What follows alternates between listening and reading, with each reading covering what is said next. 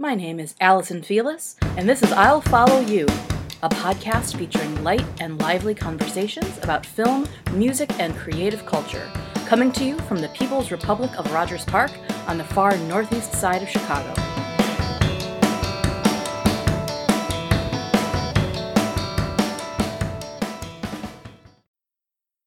Today, I'm pleased to have on the show one of my all time favorite humans, David Higgins. David teaches English at Inver Hills Community College in Minnesota. He is a specialist in 20th century American literature and culture, and his research explores transformations in imperial fantasy during the Cold War period and beyond. His article, Toward a Cosmopolitan Science Fiction, won the 2012 Science Fiction Research Association's Pioneer Award for Excellence in Scholarship. He has published in journals such as American Literature, Science Fiction Studies, Science Fiction Film and Television, and Extrapolation, and his work has appeared in edited volumes such as The Cambridge Companion to American Science Fiction. He is also the speculative fiction editor for the Los Angeles Review of Books. In our chat today, we talk about his upcoming book on reverse colonization narratives in the science fiction of the 1960s, how he's calibrated his own best creative routines, why he congratulates his undergraduate students when they feel like they've failed, and the many flexible ways to approach the study and criticism of speculative fiction. Here we go.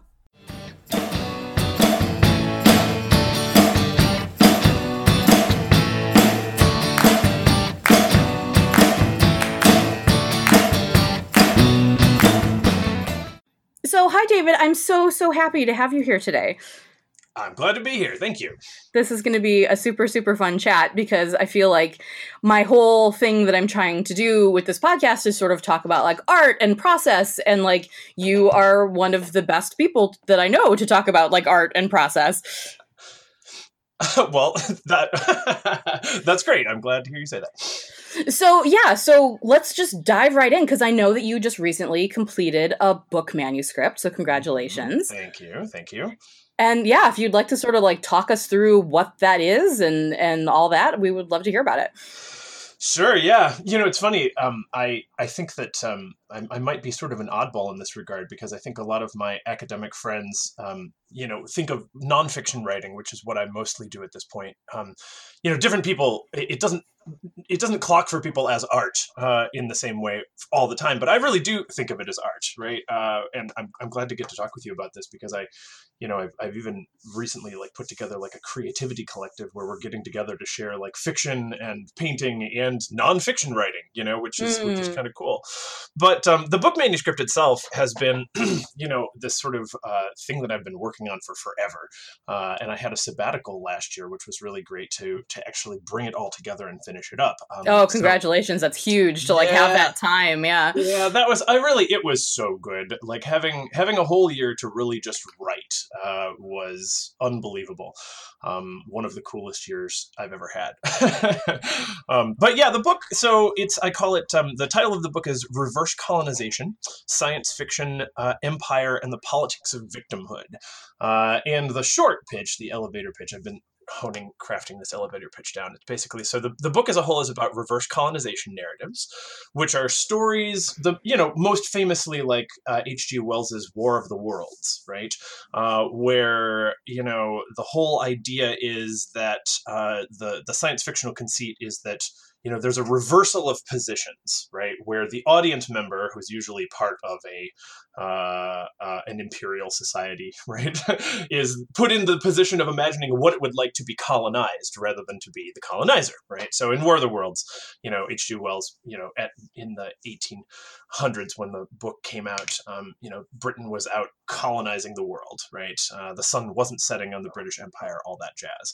And so um, you know uh, wells writes this story and he goes, "What what would it feel like if a technologically superior race, i.e., in this case, Martians, who you know who don't care at all about us as people they don't even recognize that we're like sentient beings you know uh, come and you know basically murder us and take our stuff and it was you know it was a pointed uh, a pointed story because he's asking uh, you know he's asking his his audience to imagine what it would be like to be on the receiving end of colonization rather than on the colonizing side, right? So, you know, I, I basically say, it, interestingly, very few people have really talked about reverse colonization narratives uh, in science fiction.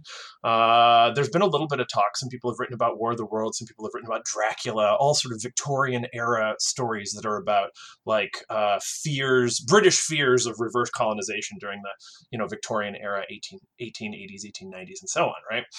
And I kind of go, well, man, like that mode of storytelling has become the dominant science fictional mode uh, of the contemporary era, right? Sure. Uh, so yeah, all yeah. of our stories, like we're we're all all imagining ourselves to be the rebel alliance fighting against the galactic empire to use star wars. Or we're all imagining ourselves to be katniss struggling against the Capitol or we're all imagining that we're neo escaping the matrix or whatever like um, and so i started looking at this and i realized like the 1960s were the moment was was the moment when that changed right? Like when suddenly science fiction went from being a lot of times about colonization, right, to being about anti colonization. So science fiction during that sort of countercultural moment of the 60s, you know, like really became like, let's fight the man rather than go out and be the man, right? Um, and so I, I basically argue, I, I, I look closely at the 60s, but I argue that as a whole, these reverse colonization narratives are great on one hand because they ask us to think about what empire feels like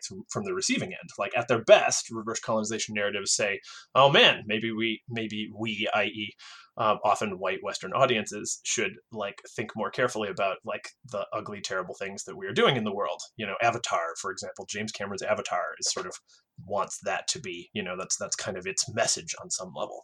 Uh, but then the other problem, though, is that I think that this reverse colonization fantasy has led to a kind of dangerous science fictional thinking in our current political culture you know if you look around at um, the the sort of the fringe reactionary or even mainstream you know like certainly in reactionary movements like anti-feminists incels white supremacists right uh, neo-reactionaries all these other types of people they all have this weirdly science fictional way of imagining themselves as uh, basically like groups of white men who imagine themselves as oppressed minorities fighting against the man and fighting against the system.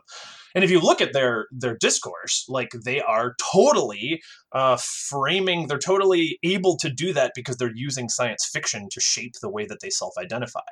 Uh, you know, among anti-feminists, for example, you have red pillers, right? Which is that's literally like take the red pill, recognize recognize that you are trapped, that our society has been kind of corrupted by, you know, uh, feminist uh, superiority discourse, right? Like we're we're all being oppressed by uh, rampant feminism that's trying to emasculate us and take away our manhood, and we've got to we're we're we're now the minority. We're fighting back against that. We're colonized, and we're fighting against the colonizers. So this is what I get into in the book. I say, you know, on one hand, reverse colonization fantasy at its best provokes us to think against empire.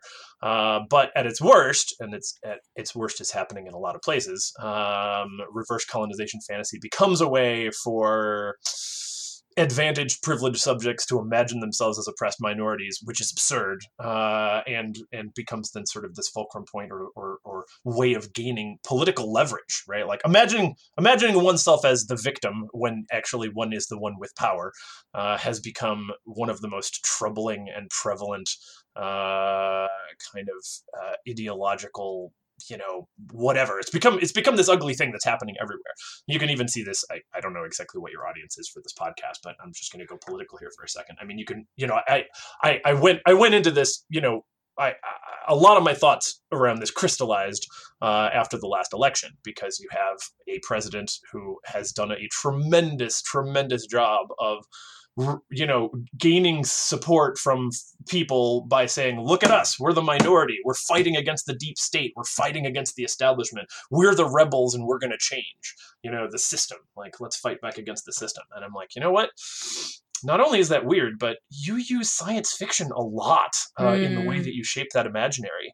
And so, as a person who's you know sort of central researches about science fiction i'm i'm i'm kind of going like wow science fiction is one of the linchpins that makes all this weird ideological work uh, hold together right in these strange ways all right that was kind of long for an elevator pitch sorry no, but it's brilliant. Like I when when you sort of mentioned this project to me um a few weeks ago, I just like other than the fact that it's genius and I love it and I can't wait to read it and I'm so excited for it to come out, it also it like it's it's creepy in the good way like how perfectly like all of this political stuff that's been happening has aligned with interests that you've had for as long as I've known you. Yeah, so I mean, yeah. I it just like was that like a like you know like you said after the the last election. I mean, was that like a real light bulb moment for you, where you're like, wait a minute, all the stuff that I've been studying forever is suddenly like super super on the fore like forefront. Yeah, yeah, hugely so. Actually, it's kind of funny because I mean you know when I, I i i've been working on this on some in, in some way or another since I was in grad school, you know, and in, in the earlier versions of the project, you know, I'd get feedback from my colleagues and they were like, yeah, this is good, but it's not quite ready to be a book yet. And I was like, what? of course it is. Come on now. Uh, and so I kept kind of crafting it and working on it and working on it for, for a number of years and sort of rethinking it through. And I was publishing some smaller things like journal articles and stuff like that. And then, yeah, at, uh, during or around the last election, I mean, it was just like, you know, we're, we're, we're in this cultural moment where there is so there's so much like victimhood appropriation um, on the part of people who have no business defining themselves as victims. And I, you know, when I was looking at that and and thinking about it from uh, from from the science fiction that I was looking at, I was like, oh wow, I, I can I can sort of trace where this happened and what the consequences of it are. And then you start looking at looking closely at some of these like creepy movements, and they're just like they're they're science fiction references everywhere, right? Um, and yeah, so it really did crystallize for me there. And when I then, I, you know, when I was at conferences and things, and I was like presenting the project in this way, my colleagues started going like, "Whoa, that that's I. When are you going to publish that? I need to nah. like reference that. That's that's something I need." To, and I'm like, okay, now I think the book is ready. And so, or it was ready to like have a sabbatical's worth of rewriting and uh, new writing and research and investigation. So it's like, it's weird. Like originally, this was kind of in, in its first form. This was my dissertation project, but it just wasn't. It wasn't quite ready to really be a a book that that said something that would be like meaningful in a larger sense. I might have been able to publish my dissertation um, uh, and have it be out there as a monograph that a couple of people read but nobody really cared about. But I was like, nah, hold on a second, let's really wait and do this right. So that's why I'm, in comparison to a lot of people who finish grad school, I'm a little late getting my first book out. But hopefully, uh, when this book comes out, it will um, it will touch people. Uh, and that's every time I, I pitch it to people now, they're like, whoa, that's scary, but in a way that's meaningful. And I'm like, okay, good, I'm I'm, I'm where I want to be now.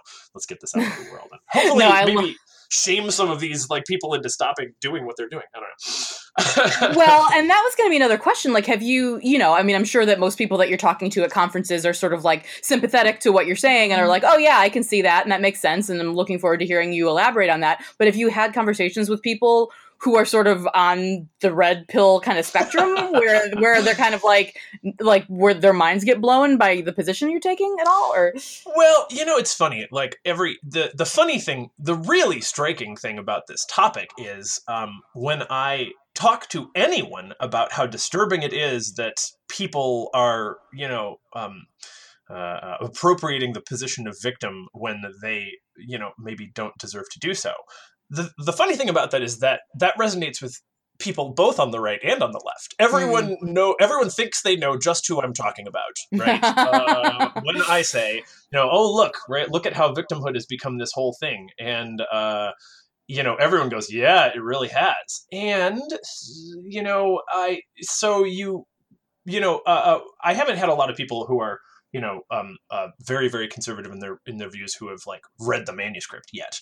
Um, but uh, when i talk talk with people about it it's kind of funny like uh, it's it's quite striking how you know from from a certain kind of more conservative position they go oh yeah right look at the way that um, i don't know uh, uh, look at the way that those liberals over there are trying to weaponize victimhood against you know normal people in a certain kind of a way. Um, and so it's it's disturbing how resonant it is when I pitch it uh, because everybody thinks that the other side is the are the people who are doing that right? Uh, right right. so one of the things that I then end up doing in the book really I, I, I spend time in the book kind of like really trying to carefully do is to say, all right, look, we really need to think carefully and intersectionally about what we mean when we're talking about oppression or what when you know like when when is it legitimate to uh, uh, to to imagine oneself or someone else as a victim? When is it not legitimate to do so? Like, what are the real politics of you know oppression systemic oppression right? Who, who's really being colonized in, in and in what circumstances? And that gets very complicated you know? Yeah.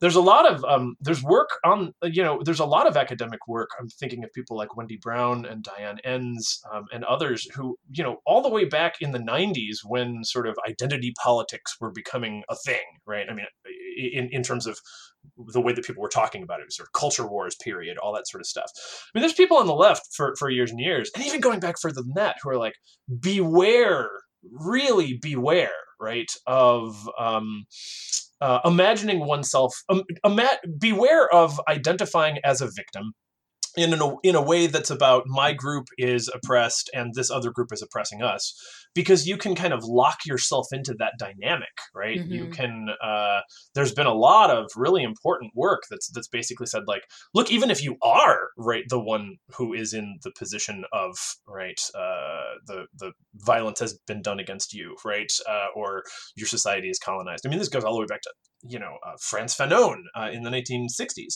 You know, Fanon, uh, who was a, a major post-colonial sort of critic, he was he was writing about uh, decolonization in uh, Al- Algeria, right, um, and and uh, North Africa and place like this. And he was basically like, okay, look, we we need to be oppositional just long enough to get the to get the the colonizer's hand off of our throat, and then we need to stop thinking of, of ourselves as being victims mm-hmm. because mm-hmm. if we stay locked into that victimhood dynamic it's going to be like that that becomes that sort of like we we continue to allow the oppressor to define us with this dynamic of inequality, right?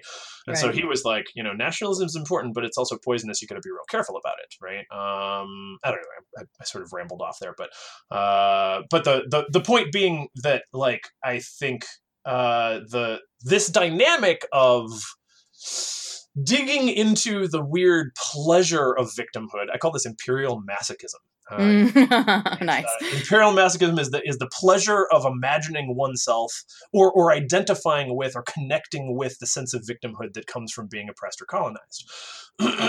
it's dangerous for everybody, right? Is is really the the the kind of message across the board, right? Um, I think it's most dangerous when people dig into it because they really like to mobilize the kind of power that comes from being the victim, and that's dangerous for everybody, right? And now it's easy for me as a white guy to sort of say that, right? Like, uh, and and I think it gets very complicated in a lot of uh, uh, a lot of contexts, right?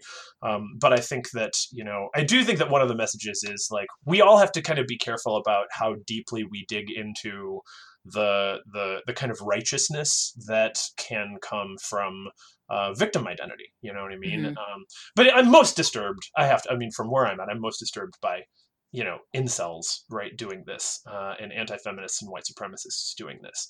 You know what i mean? Um, so that's where i'm at with it yeah because I, I feel like i saw you mention somewhere that um, your uh, is it your students or were you getting the pop-up messages in in youtube where you there like you would be watching something and then there would be sort of like recommended for you and it was one of these like dangerous little like recruitment ads basically? Yeah yeah that was a while ago i was i was talking yeah one of my one of my students had this happen uh it's basically like yeah it's it's we're at an odd moment right? Uh there's um uh, there's strange sort of social media algorithms and targeting that are occurring where you get like you know say say someone is is curious about I don't know like a, a particular topic like uh, curious about Charlottesville right? Like what happened in Charlottesville? Um, and you start looking at certain YouTube videos well, there's algorithms that may notice that you're interested in those things and then start um, start bombarding you with uh, you know PragerU ads or links to Jordan Peterson lectures, mm-hmm. which is weird territory, right? Uh, and and kind of like moves into this sort of propaganda of the of, of imperial masochism in a lot of ways. I don't know. Yeah, there's there's a lot of um, there's a lot of strange stuff happening in terms of what what what cycles through people's feeds, uh, depending on what you're looking at. Um, so where where are you in the in the publication process right now? Like I know you just kind of recently you know locked down the uh, yeah. the manuscript, but are yeah. you so you're pitching it out right now or?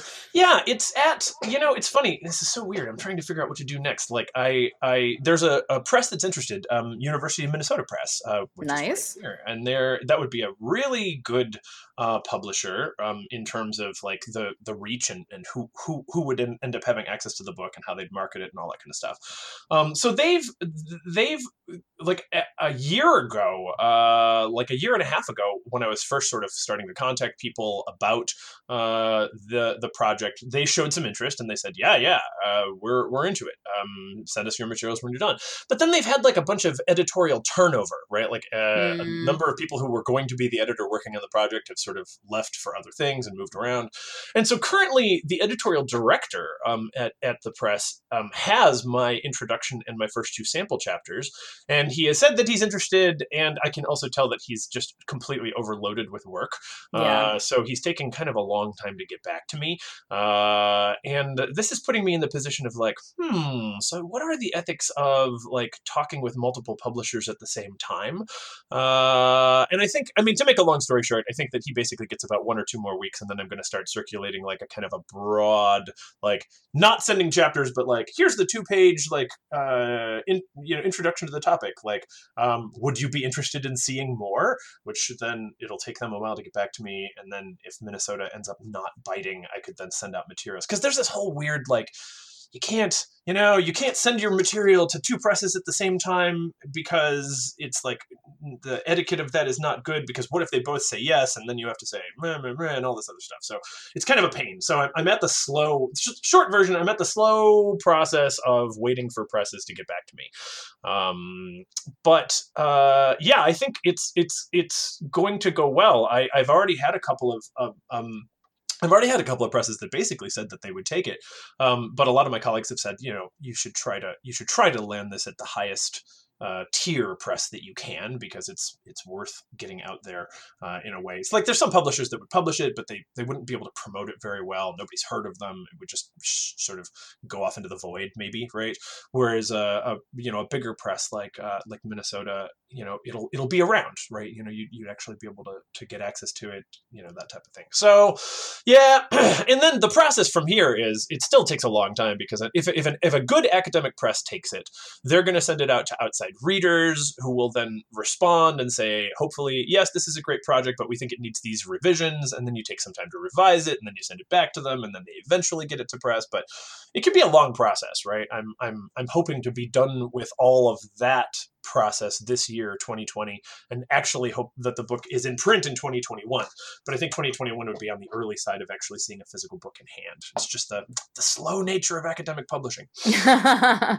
well this is like a good segue into the other part of sort of you as a as a person that i feel like is remarkable is that like you have you know you're like the most mm-hmm. sagittarian sagittarius that i know and you have this incredible ability to just like run as hard as possible at a thing that that is inspiring you but you also have this enormous capacity for play mm. and that i've always admired and that i think is they must they must work together, you know, in in in concert. I, I, have to imagine. I mean, I don't know. Maybe I'm I'm not meaning to put words in your mouth, but like, so looking at this year ahead, and you know, you're not on sabbatical anymore, and mm-hmm. you've got all this stuff that's going to happen. Like, what do you do with that? Like how do you how do you keep yourself like sort of buoyed through that process? Like is that a thing where these other these other elements of the way that you structure your time like does does that help? Is it separate? Is it yeah. where, where is that for you?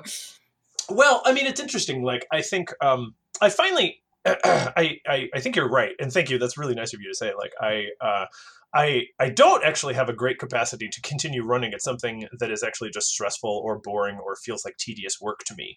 Uh, it has to feel like there is some fun in it on a very intimate day to day, moment to moment basis um, to to keep going. Right. Uh, I'm not actually very good at um, at forcing myself to sit down and do things that I don't like to do. well, so, that's yeah. why you're Sagittarius and not right. a Capricorn, right? Uh, like maybe I don't know. Uh, so yeah a lot of my a lot of my life has been about kind of setting it up such that it is it is fun along the way right? Um you know think thinking of one i think of myself as a kind of a writer first of all.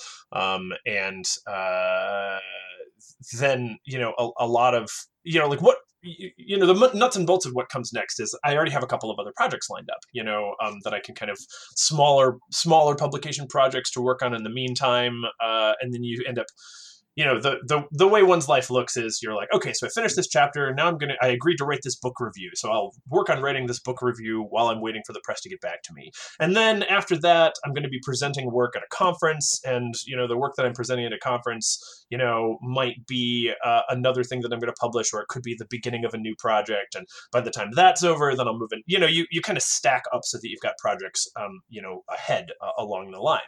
Uh, and that's part of the thing. Like I, I feel like for me it's it's I'm a writer. I want to be. I want to think of myself uh, as a writer all the time. You know, uh, finish one big project and that's great. Take a little breather, but jump into the next thing and keep going because it's it's ultimately fun, right? Um, I write every day. I uh, almost every day. It was very easy. I, I, wrote every. I wrote almost every day when I was uh, on sabbatical. Um, now that I'm teaching full time again, uh, I'm still doing a pretty good job of writing almost every day. You know, so for me, it really feels good to to get up, you know, kind of early, have my coffee, and dive in and be writing.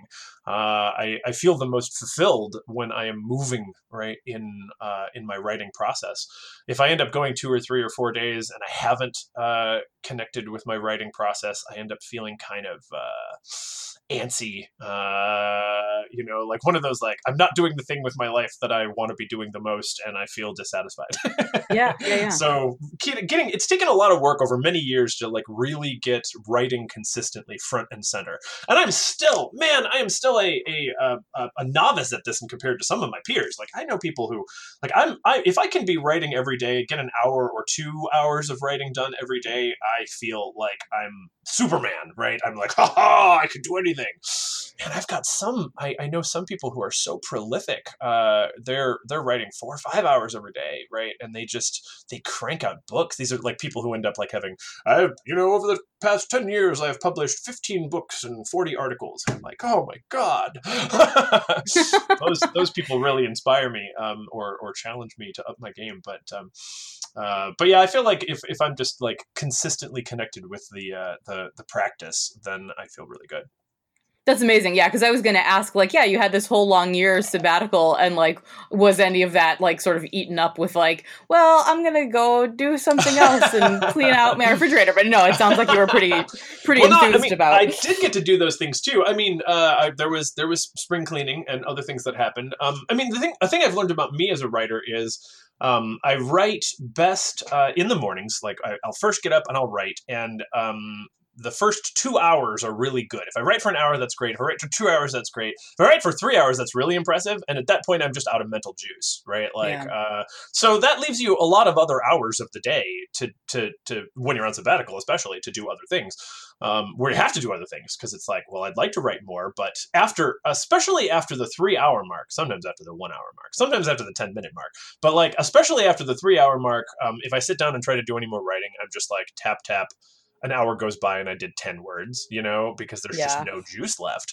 Um, I need to, I need to refresh. So for me, you know, um, in my, in my ideal utopian world, right? Like, you know, you write in the morning and then I take the dog for a walk and then I read in the afternoon and, and more ideas are moving around and I think of some more stuff and I get excited about it and then come the next morning I'm ready to go.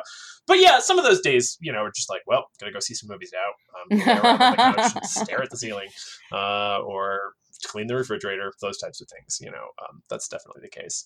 Uh, yeah. now that you're back in the classroom, like you know, I mean, obviously, you know, you've you've been writing forever and ever and ever, but like, how has has how you approach teaching writing changed at all after having completed the book project? Like, is the way that you interact with students who are frustrated or or challenged um, has has your approach to that changed? Um, not exactly since the sabbatical. I mean, so you know, I've been writing, I've been doing composition classes for like, oh my god, I mean, it's ridiculous. I mean, I, I guess I've been teaching comp classes for almost twenty years now. Uh, so the the my my approach to my approach to teaching writing hasn't changed a lot just as as a result of the sabbatical. Um it has it's more it's always evolving right? Um but it has uh it's kind of now been in place for a while. Um but i do share some of those things like so, some of the things that, that i have that i have learned uh, over a long period of time. You know i find myself telling my students a lot you know uh um you know your first draft it, it's okay. One of the big things I, I, that I've learned about myself and that I, I kind of about my own writing process and that I try to share with my students is, you know, you get you you'll have writer's block. You'll feel like what you're putting down on the paper is shit. Uh, put shit down. Give yourself permission to write things that suck. Uh, it's the first step, right? And I, I do this with my students a lot. We do a lot of kind of brainstorming, pre-writing, free writing, you know, that that occurs on the front end uh, because they're like, well, I don't know how to make it good, and I'm like, don't start by trying to make it good. Start by letting yourself be terrible, right? Uh, mm-hmm. start by letting yourself write something that's just awful. Give yourself the freedom to just say what's on your mind and wander through it. And, you know, like, well, I think it might be this, but now that I'm actually talking about that for a minute, I think I was wrong. And it's the opposite of that. Good. You just had a thinking breakthrough. Sure, you're going to have to rewrite it, but 90% of writing is rewriting, you know, when it, when it comes down to good writing. So I, I kind of came to that a long time ago, um, and that's one of the things that I that I kind of share with my students. And I, I, do tell them, you know, don't try to do it all. You know, don't try to do it all at once. You have to break it up over the course of a little writing every day over the course of a week. It will be a lot better for you than trying to cram it all into four hours the night before it's due, right? Because you don't have time to, you know, you don't have time to rethink what you said, right? Mm-hmm. Uh, and when writing, especially nonfiction writing, like you need some time to to to not only write it but then stop and come back to it later and rethink about what you said there. Do I really agree with that? Is that really what I meant? Is it more complicated than that? Am I oversimplifying that point? You know, how's that going to land uh, the way that I said it? You, you, need that. That it's a process. So, um, so yeah, like I would say more that. Uh, what I what I do in my writing classrooms uh, kind of matches my own process in a lot of ways. Yeah. And and do you see your students really taking that on? Like, is that like a thing where over a course of a semester, like you're, you're watching them grow into that? Like, oh wait, it does work better if I do it this way. Oh yeah, absolutely. Um, well, I mean, d- just depending on the students, right? Um, sure, you know, sure. different different students are at different places. Some students come into my classroom and they already know how to write better than I'm really going to teach them in the context of this class. Others, uh, you know, they they grow a ton right in that process. I had a great student last semester. She was really struggling with her research paper at the end, and she had this moment and, and this is this it's a hard thing because people like she she had basically gotten a bunch of research. She thought that her argument was one thing and then as she was doing the reading she realized that she didn't actually want to say what she thought she was going to say because she learned a bunch of new things and it changed her idea about the process. And she came and she was like, I feel like I've done it all wrong. Now I've got to get these other sources and I feel like I'm starting from scratch again. And I'm like, you rock uh, because you just went through a, a, a, like a huge evolution, a massive leap in your thinking process. You started off thinking that you wanted to say X and then you realized that that wasn't good enough, but it took a bunch of reading to get you there. Uh, and then you, you, you went out and you read and you realized that you had to change your entire framework from the ground up in order to really say the thing that would be right that you wanted to say. And and she was all like, "Oh my god, I feel like I failed, like I've done it all wrong." And I'm like, "No, I wish everybody could have the frustration and glorious joy that you are going to have like when you get to the end of this paper because you you you took it to such another level than than it would have been if you just you know, like a lot of people when they write, they're like, "Well, I know what I want to say. Now I just need to go find some evidence that supports what I already want to say." Right. And that's not usually very good writing. You know what I mean? uh, the the the real journey i think happens more when you set out with a question or an idea and then it refines and evolves and changes and you grow and discover something totally new and then have to figure out how to communicate that new thing that you've discovered and she went through that process i was really proud of, of what she what she'd gone through you know no, that's so dear. The idea that, like, yeah, initially thinking of that as a failure, and then to, I mean, yeah. I'm so glad that rather than just like sitting in her room in failure, yeah. you know, or, or, or trying to force the force the realization back into the box, you know, that she came and talked to you about it. Like, that's amazing yeah. that you were able to like talk her through that realization. That's really cool. Yeah, I, it's it's one of the hardest things to get across in the writing class, which is that sometimes when you're doing it the most right, you will feel the most uncertain and. uh uh, and and least confident, right? Uh, we don't like that. We don't like feeling like we don't know the answer. But sometimes when the process pushes you into the place of realizing that you don't know the answer, or you don't know what you're doing, or whatever, that's where the most growth can happen. So it's the it's the bummer about writing is like it's like the good becoming a good writer a lot of times can is is about I think uh, uh, becoming comfortable with the fact that you might not be doing it right or that you might be wrong or that you might need to change it all right from the ground up like uh, yeah well, so then, like, you know, are are you are you dwelling in that at any point now? I mean, now that you're done with this first manuscript, and like you said, you've got a few other things on the horizon. Like, are, are you dwelling in that place with any of your uh, your projects? Um, well, it's one of it is one of those things where like I even now it's like I, I have finished the manuscript, but I uh, even even as I look at it, I'm like, well, if I really want to do that chapter right, I need to go back and talk about. I should really go deeper into talking about this or that. You know what I mean? Uh, mm-hmm. There's one chapter in particular where I'm like, I I kind of want to get into the post truth conversation right mm, uh, yeah. and and i there's a lot more that i would need to do in order to read and bring all that into what's happening in that chapter.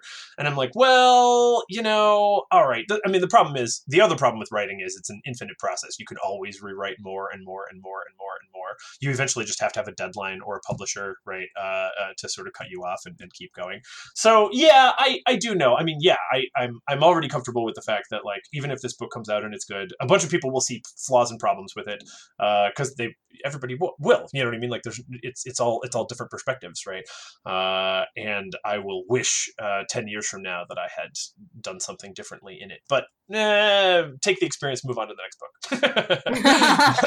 well, and because and that's kind of you know, I mean, and that's especially looking towards a career. I mean, you know, there's sort of the the cliche that you know most people only have sort of like one book that they just keep rewriting and rewriting and rewriting and yeah. that doesn't that doesn't have to be a bad thing. That can just be like an infinite um, fascination with like a certain set of set of ideas that you just continue to hone over your life. So yeah.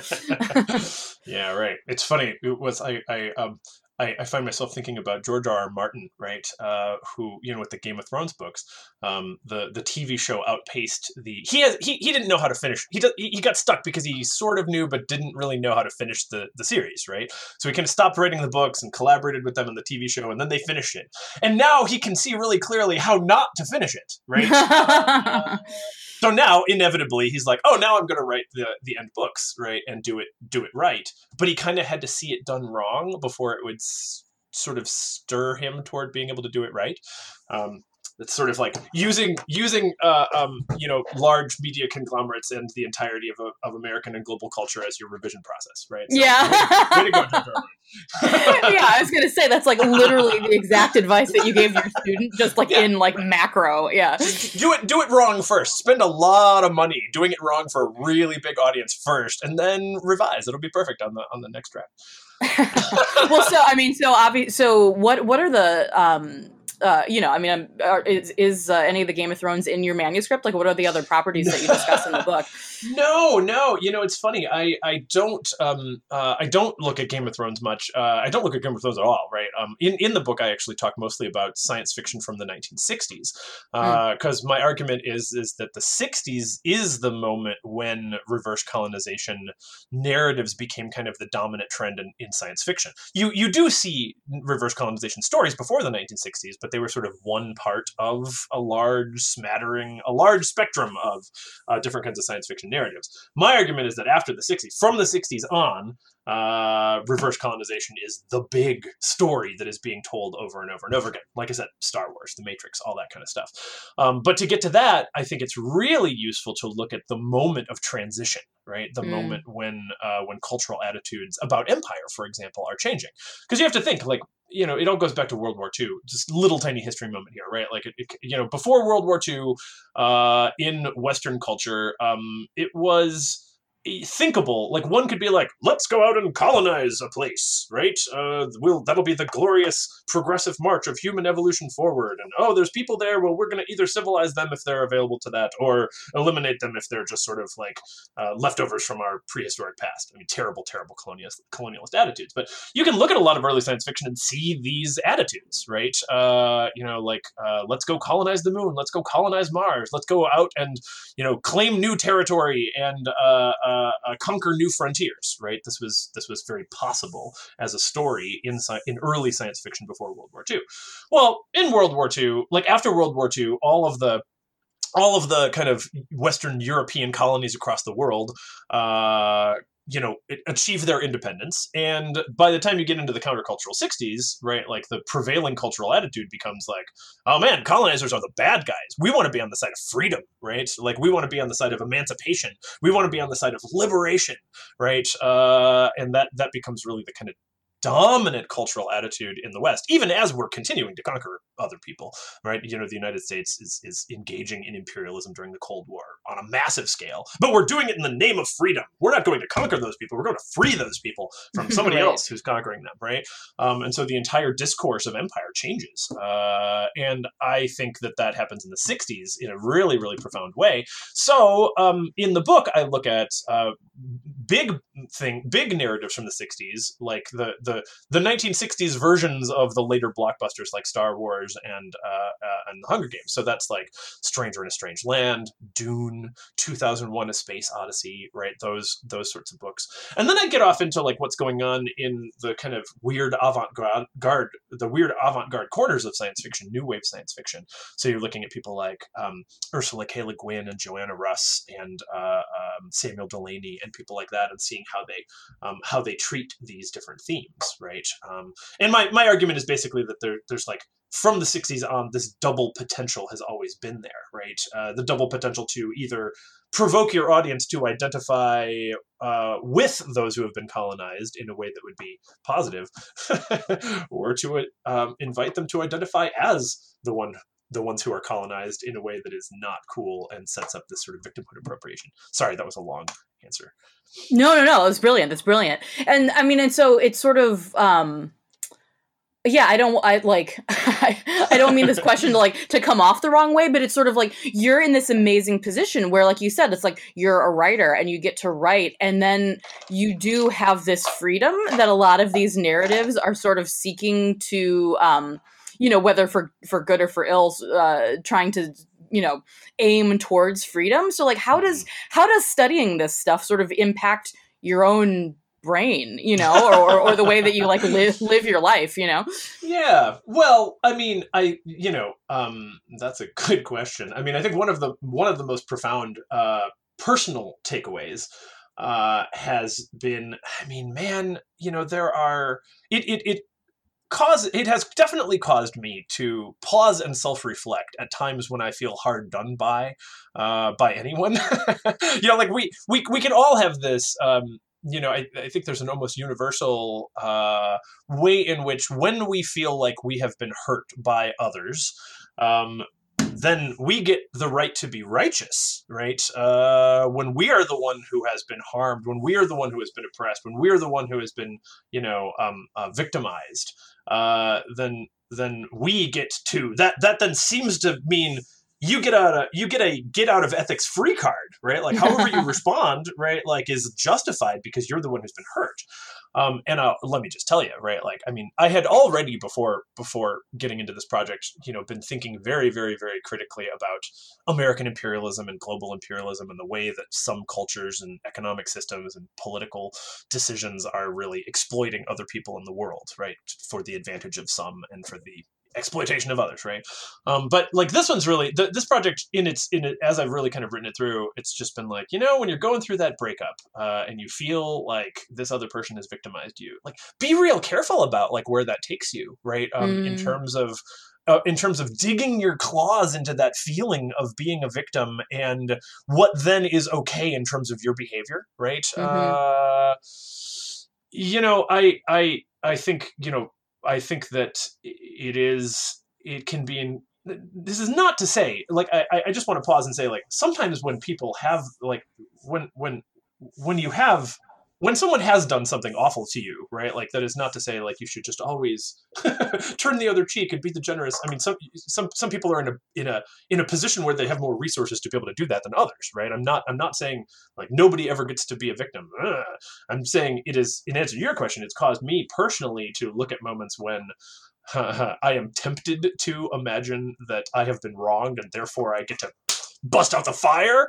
Uh, you shouldn't do that, right? Like in all cases. Or you should be real, let's put it, you should be real careful about that. One should be really careful about that. Yeah. Uh, is is really my my big personal takeaway, if that makes any sense. Yeah, no, absolutely. No, and that's I wasn't meaning to like ask that question like in a way that put you on the spot, but yeah. No, I, no, yeah. Well, and then in particular, right, like I you know, I this you know, so that's that's the very very personal.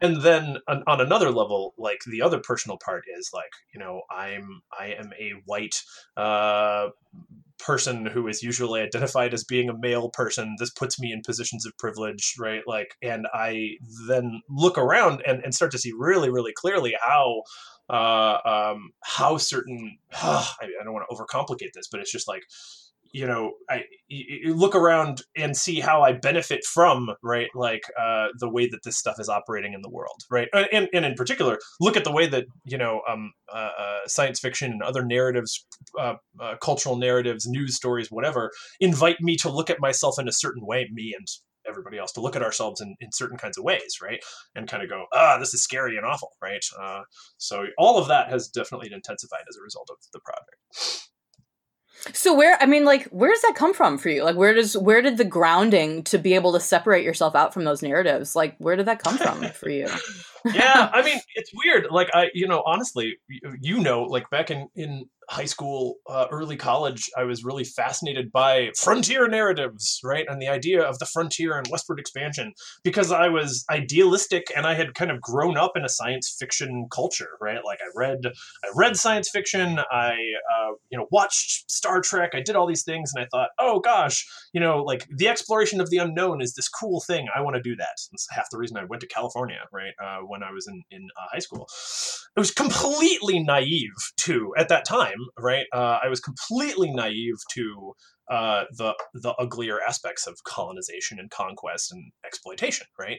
Uh, so you know, young me went off to school to write study science fiction and westerns, and then you know got just like my student, right? Like got into got into like really reading about what you know uh, uh you know the, the american frontier i or the sort of subtler colonial domination of indigenous lands was really all about uh, and found myself like uh, uh, at times humiliated by my own previous enthusiasm, right for mm. for that, uh, and uh, then like really called to uh, uh, to to to do the right thing around it, right? You know, which is to say, like to to um, uh, contribute to the pointing out of how imperial and colonial discourse and practice are a terrible, terrible thing that are always happening. That that is that has always been happening throughout American history, in particular, right? Um, and to figure out uh, what what to do about that, right? Uh, in in terms of uh, in terms of making a, a contribution uh, along what, what what's kind of happening in that world, right?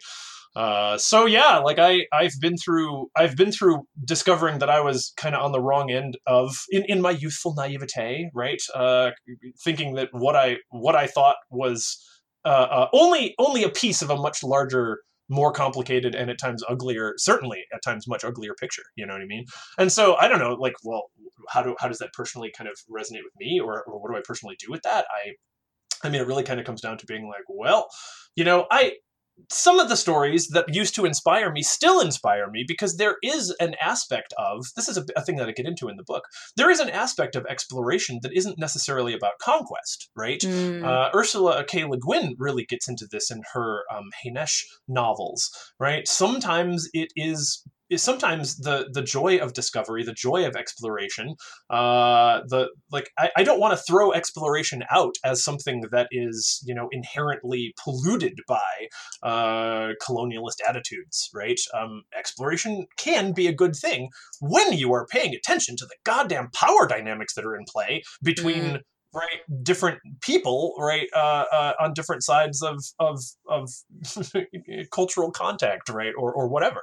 And I, I really think that's what I get into in the later parts of the book with Delany and Le Guin. I think they are some of the greatest science fictional writers who think about you know what it really means to explore what it really means to have an encounter with another um, that is not about domination, that is not right. about exploitation, that is not about uh, uh, you know one race winning and another race losing, right? Like, what does it really mean to to connect, to communicate with another, whether they're culturally other or whether they're literally an alien?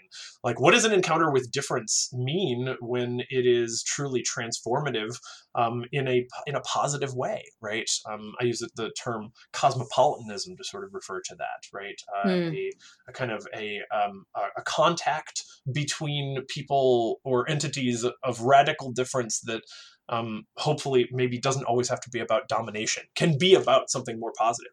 That's the thing i don't want to let go of in all of that. I, I young me was right that there was something cool there. I just wasn't able to see all the colonial bullshit at first that was poisoning all that you know what i mean? Uh, well so, but that's education right? I mean that's sure, just yeah, that's right. that's being a young person and you know young you, you, you can't come out of the womb knowing everything. And yeah so you you study and you learn and that's what it's all about you know? Yeah for sure for sure. Well and i have to you know and on on the the the, subject of le guin have to thank you for being the person who introduced me to her work for the first time mm. ever as a small person when you gave me uh, the Earthsea trilogy for the first time ever. So yeah, thank yeah. you for that.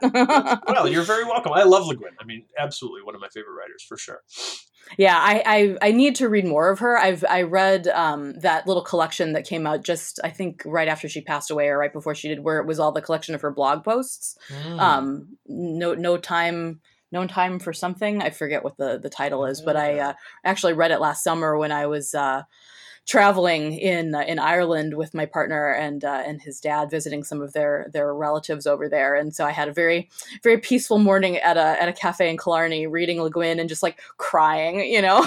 Because mm. she's so wonderful. Like there's yeah. especially I'll have to um the poem that she wrote about she had this cat that was bad and uh, and killed a mouse.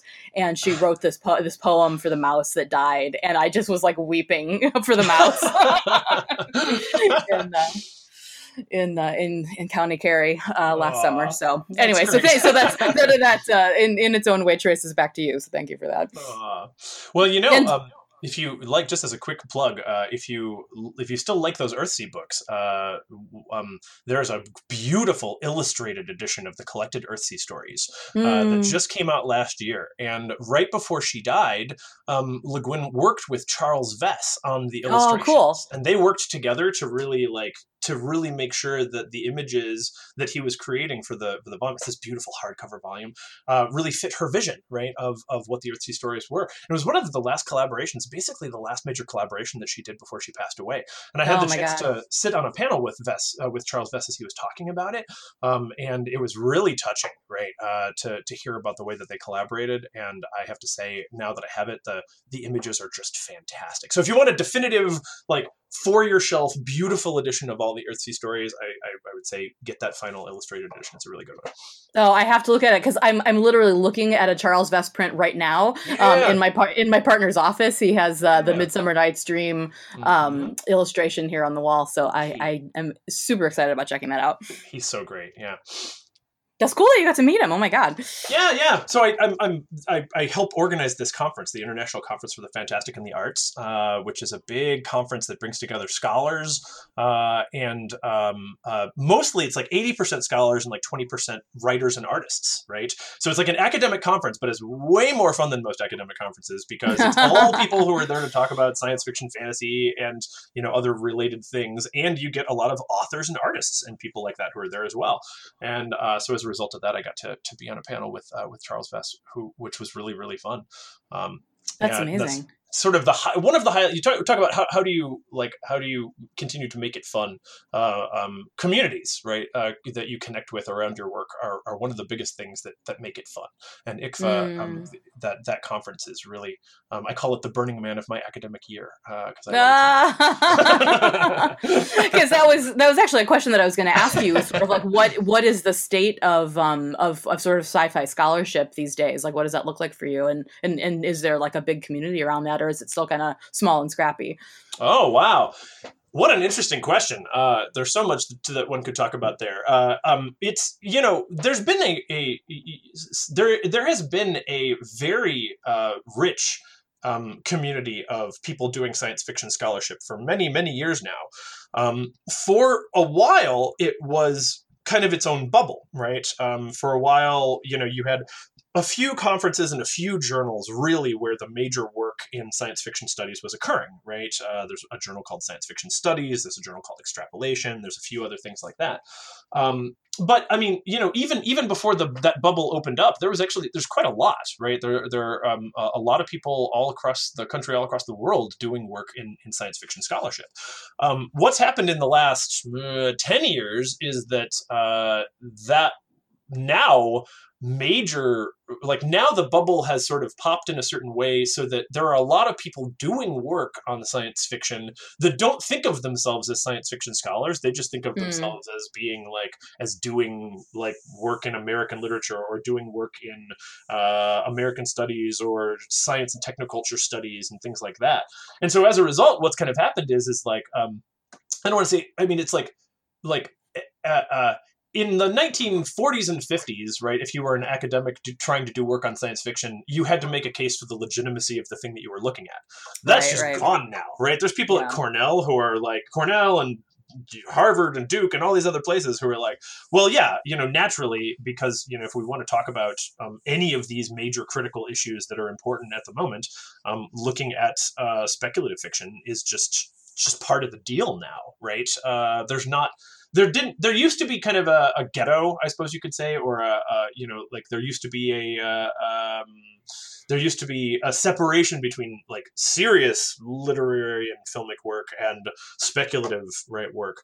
That's just gone right? Uh, you know at this point now um, if you go into a graduate program to study literature like you might be doing literature um, science and technoculture studies. You might be doing work about literature in the in the environment and you're going to kind of pretty naturally find yourself talking about both non-speculative and speculative works right mm, um, mm. And, and, part of that's just because like speculative fiction has become just sort of part of the fabric of our day-to-day life in so many ways yeah. you know but also a lot of the a lot of the authors and artists who are doing work that most significantly like addresses the anthropocene right uh, or or these various other things um, are you know that's they're that's that's Jeff Vandermeer. That's like you know, I, like there's there's there's not the kind of division that there used to be, right? Um, yeah. Which means now, interestingly, uh, it's kind of funny. Used to be to to really to really see the top top work happening in science fiction studies, you would go to certain conferences, right? Uh, you know, and, and you know what they would be. It would be like the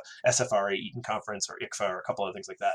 Now it's like go to any of the conferences and see the really big people doing it, right? Wow, you know, yeah. Uh, and some, some, I mean, like there's there's big people at, at, all kinds of places. I'm not trying to say, you know, that, that those conferences, which I'm I'm a very active part of their culture, they're fantastic and top top quality people are there.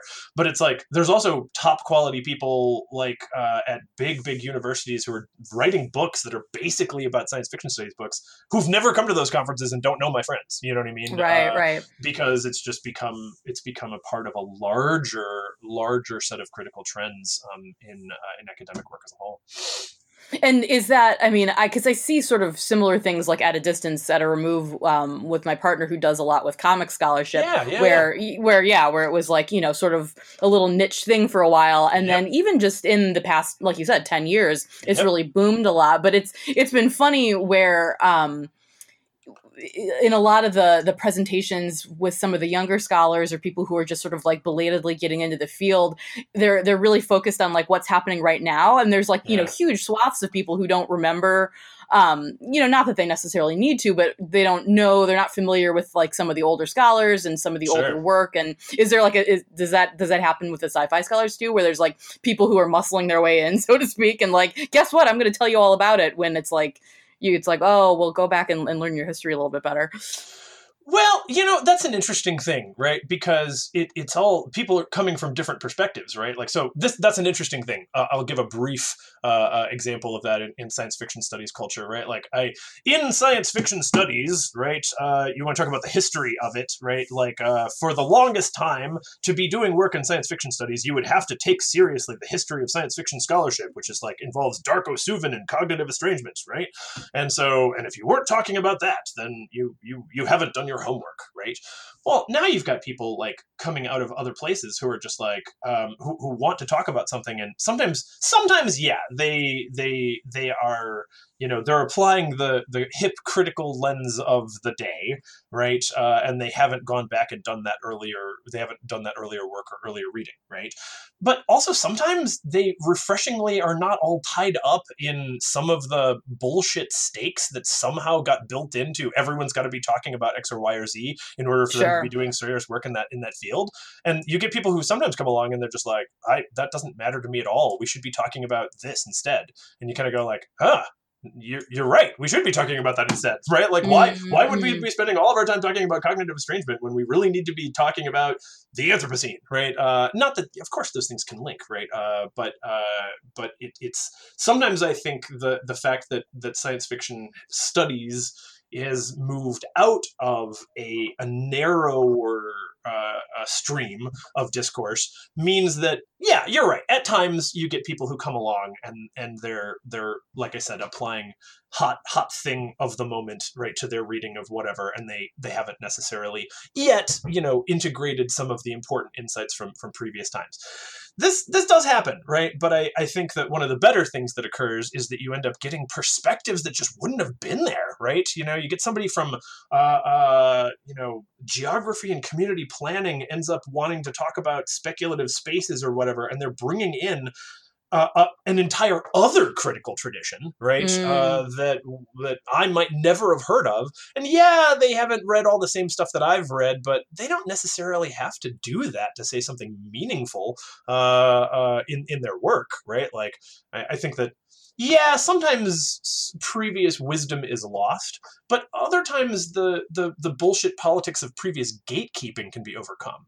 You know yeah, what I mean? that's right? a good like, point. Yeah. Does everybody who writes about comics really have to cite Scott McCloud or whatever? You know what I mean? It's like, God, I hope they would stop. Yeah. well, I mean, right. That's, that's what I'm saying. That, exactly that in some cases. Exactly that. Yeah, yeah. yeah. Mm-hmm. No, that's cool. I was just curious because it also seems like, I mean, is it from your perspective, like so, you know, the the ge- geography guy coming in, you know, just uh, you know, off the top of my head, is that is that ability to combine uh, other disciplines is that unique to to sci-fi scholarship no, in a way no. like no? i think interdisciplinary work is um, I think there's been a huge movement towards um, interdisciplinary work um, in in the last number of years. I mean, well, so I mean, I, my background's in American studies, so I, I may be I may be kind of like uh, uh, influenced by that. And American Studies has always been well since I've been in American Studies. It's been very interdisciplinary, right? Um, and I I think that uh, there's a very uh, um, I think that interdisciplinarity is is really where a lot of work is is is happening right now. I think you're you're the the more you go off the more you as an academic or intellectual go off and cloister yourself with only people who are talking about your thing the way that they talk about it the less relevant that work is going to be you know what i mean right? Like uh in, in, in our moment right now at least you know um i don't I, I, I gosh maybe you should edit that out i don't mean to offend anyone there. Uh, but well, I mean, and i guess I, I meant less like um is is i didn't mean like are you guys the only ones doing it? But sort of is no. there is there something about science fiction that uniquely lends itself to doing that more or in a more um, or in a more sensitive or acute kind of way. Well, I mean, maybe right. I, I mean, I think you know, with with science fiction, right? Like, just just right now, map, mapping the landscape right now. You know, um, you wouldn't if you're doing science fiction studies. Are you doing literary studies? Certainly not. You have to be doing literary and media studies, right? Because there's books, right? But then there's also uh, films and television shows and music and all kinds of other forms of expression that are science fictional. I just went to an Excision concert, which is a crazy dubstep artist, and as I was there watching watching these massive light show with lasers and animations and like stories in the music, which sound, the music itself sounds very science fictional. And on the giant display of the animated sort of massive music videos that are playing, it's all like robots with weapons and doing this. It's all science fiction, right? This is a science fictional mode of storytelling, but it's not literary. So one, just in terms of the media, right? You're you're looking at an interdis- interdisciplinary approaches. But then, like, all right, when we're talking about science fiction, what are we going to be getting into? Well, there's certainly stuff about the environment environment and eco criticism that occur there. So, uh, you know, whole bunches of people that are interested in problems with climate change and, you know, uh, energy futures and petrocapitalism and all that right are going to look at can can productively look at and speak to science fiction.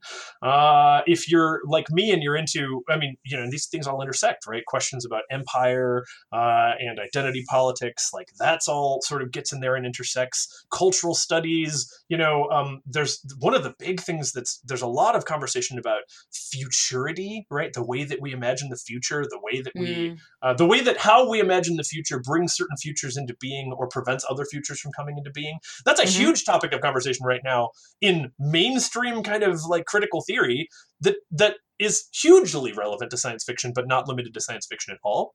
Um, Right. Economic questions come into play. So you get people who are like, you know, like we want to look at capitalism and speculative finance. Well, science fiction touches on all that stuff.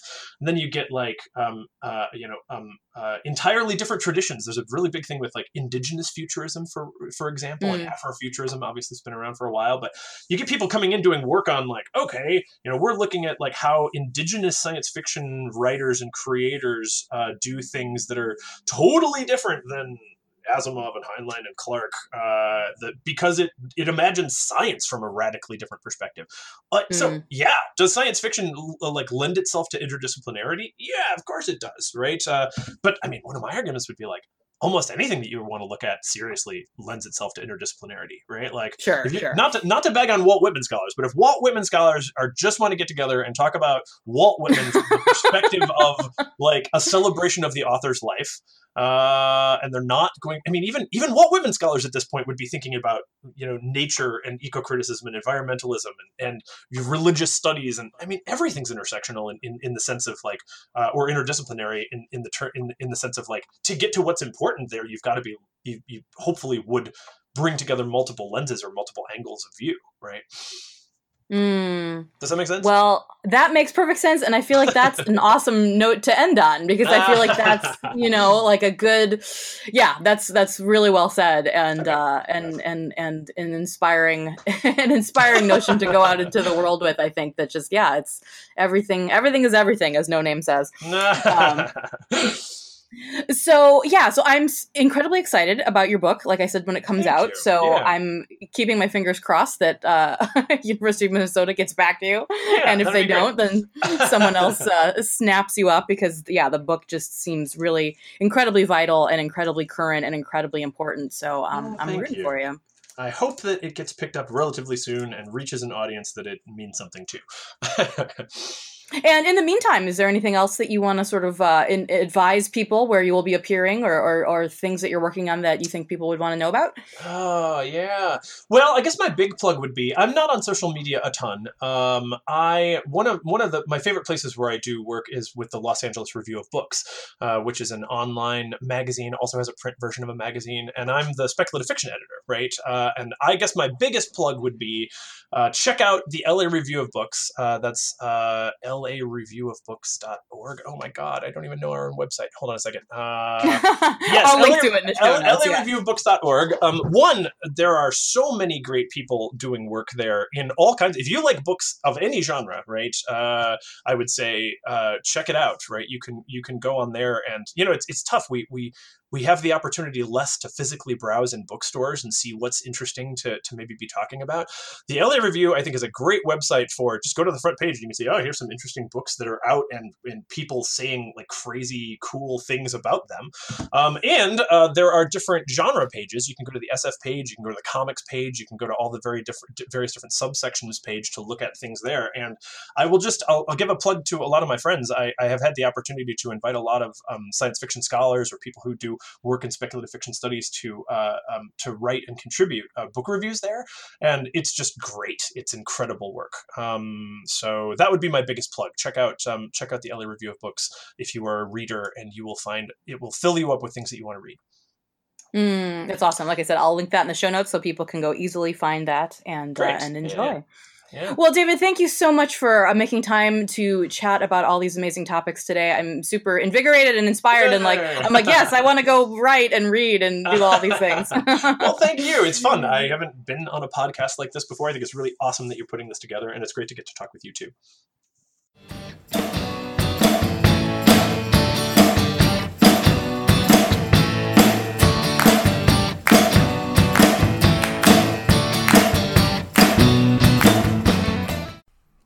As David alluded to about halfway through our chat, we've known each other for a good 25 years now, and this has been almost exactly how we've always communicated best just shouting enthusiastically at each other about the art and ideas that are most fervently capturing our respective imaginations at any given moment.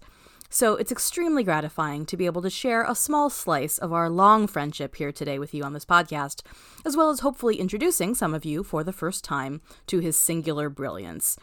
The other thing, though, that I really want to draw your attention to uh, before the show closes out is almost exactly the opposite of what I initially thought our conversation was going to be about.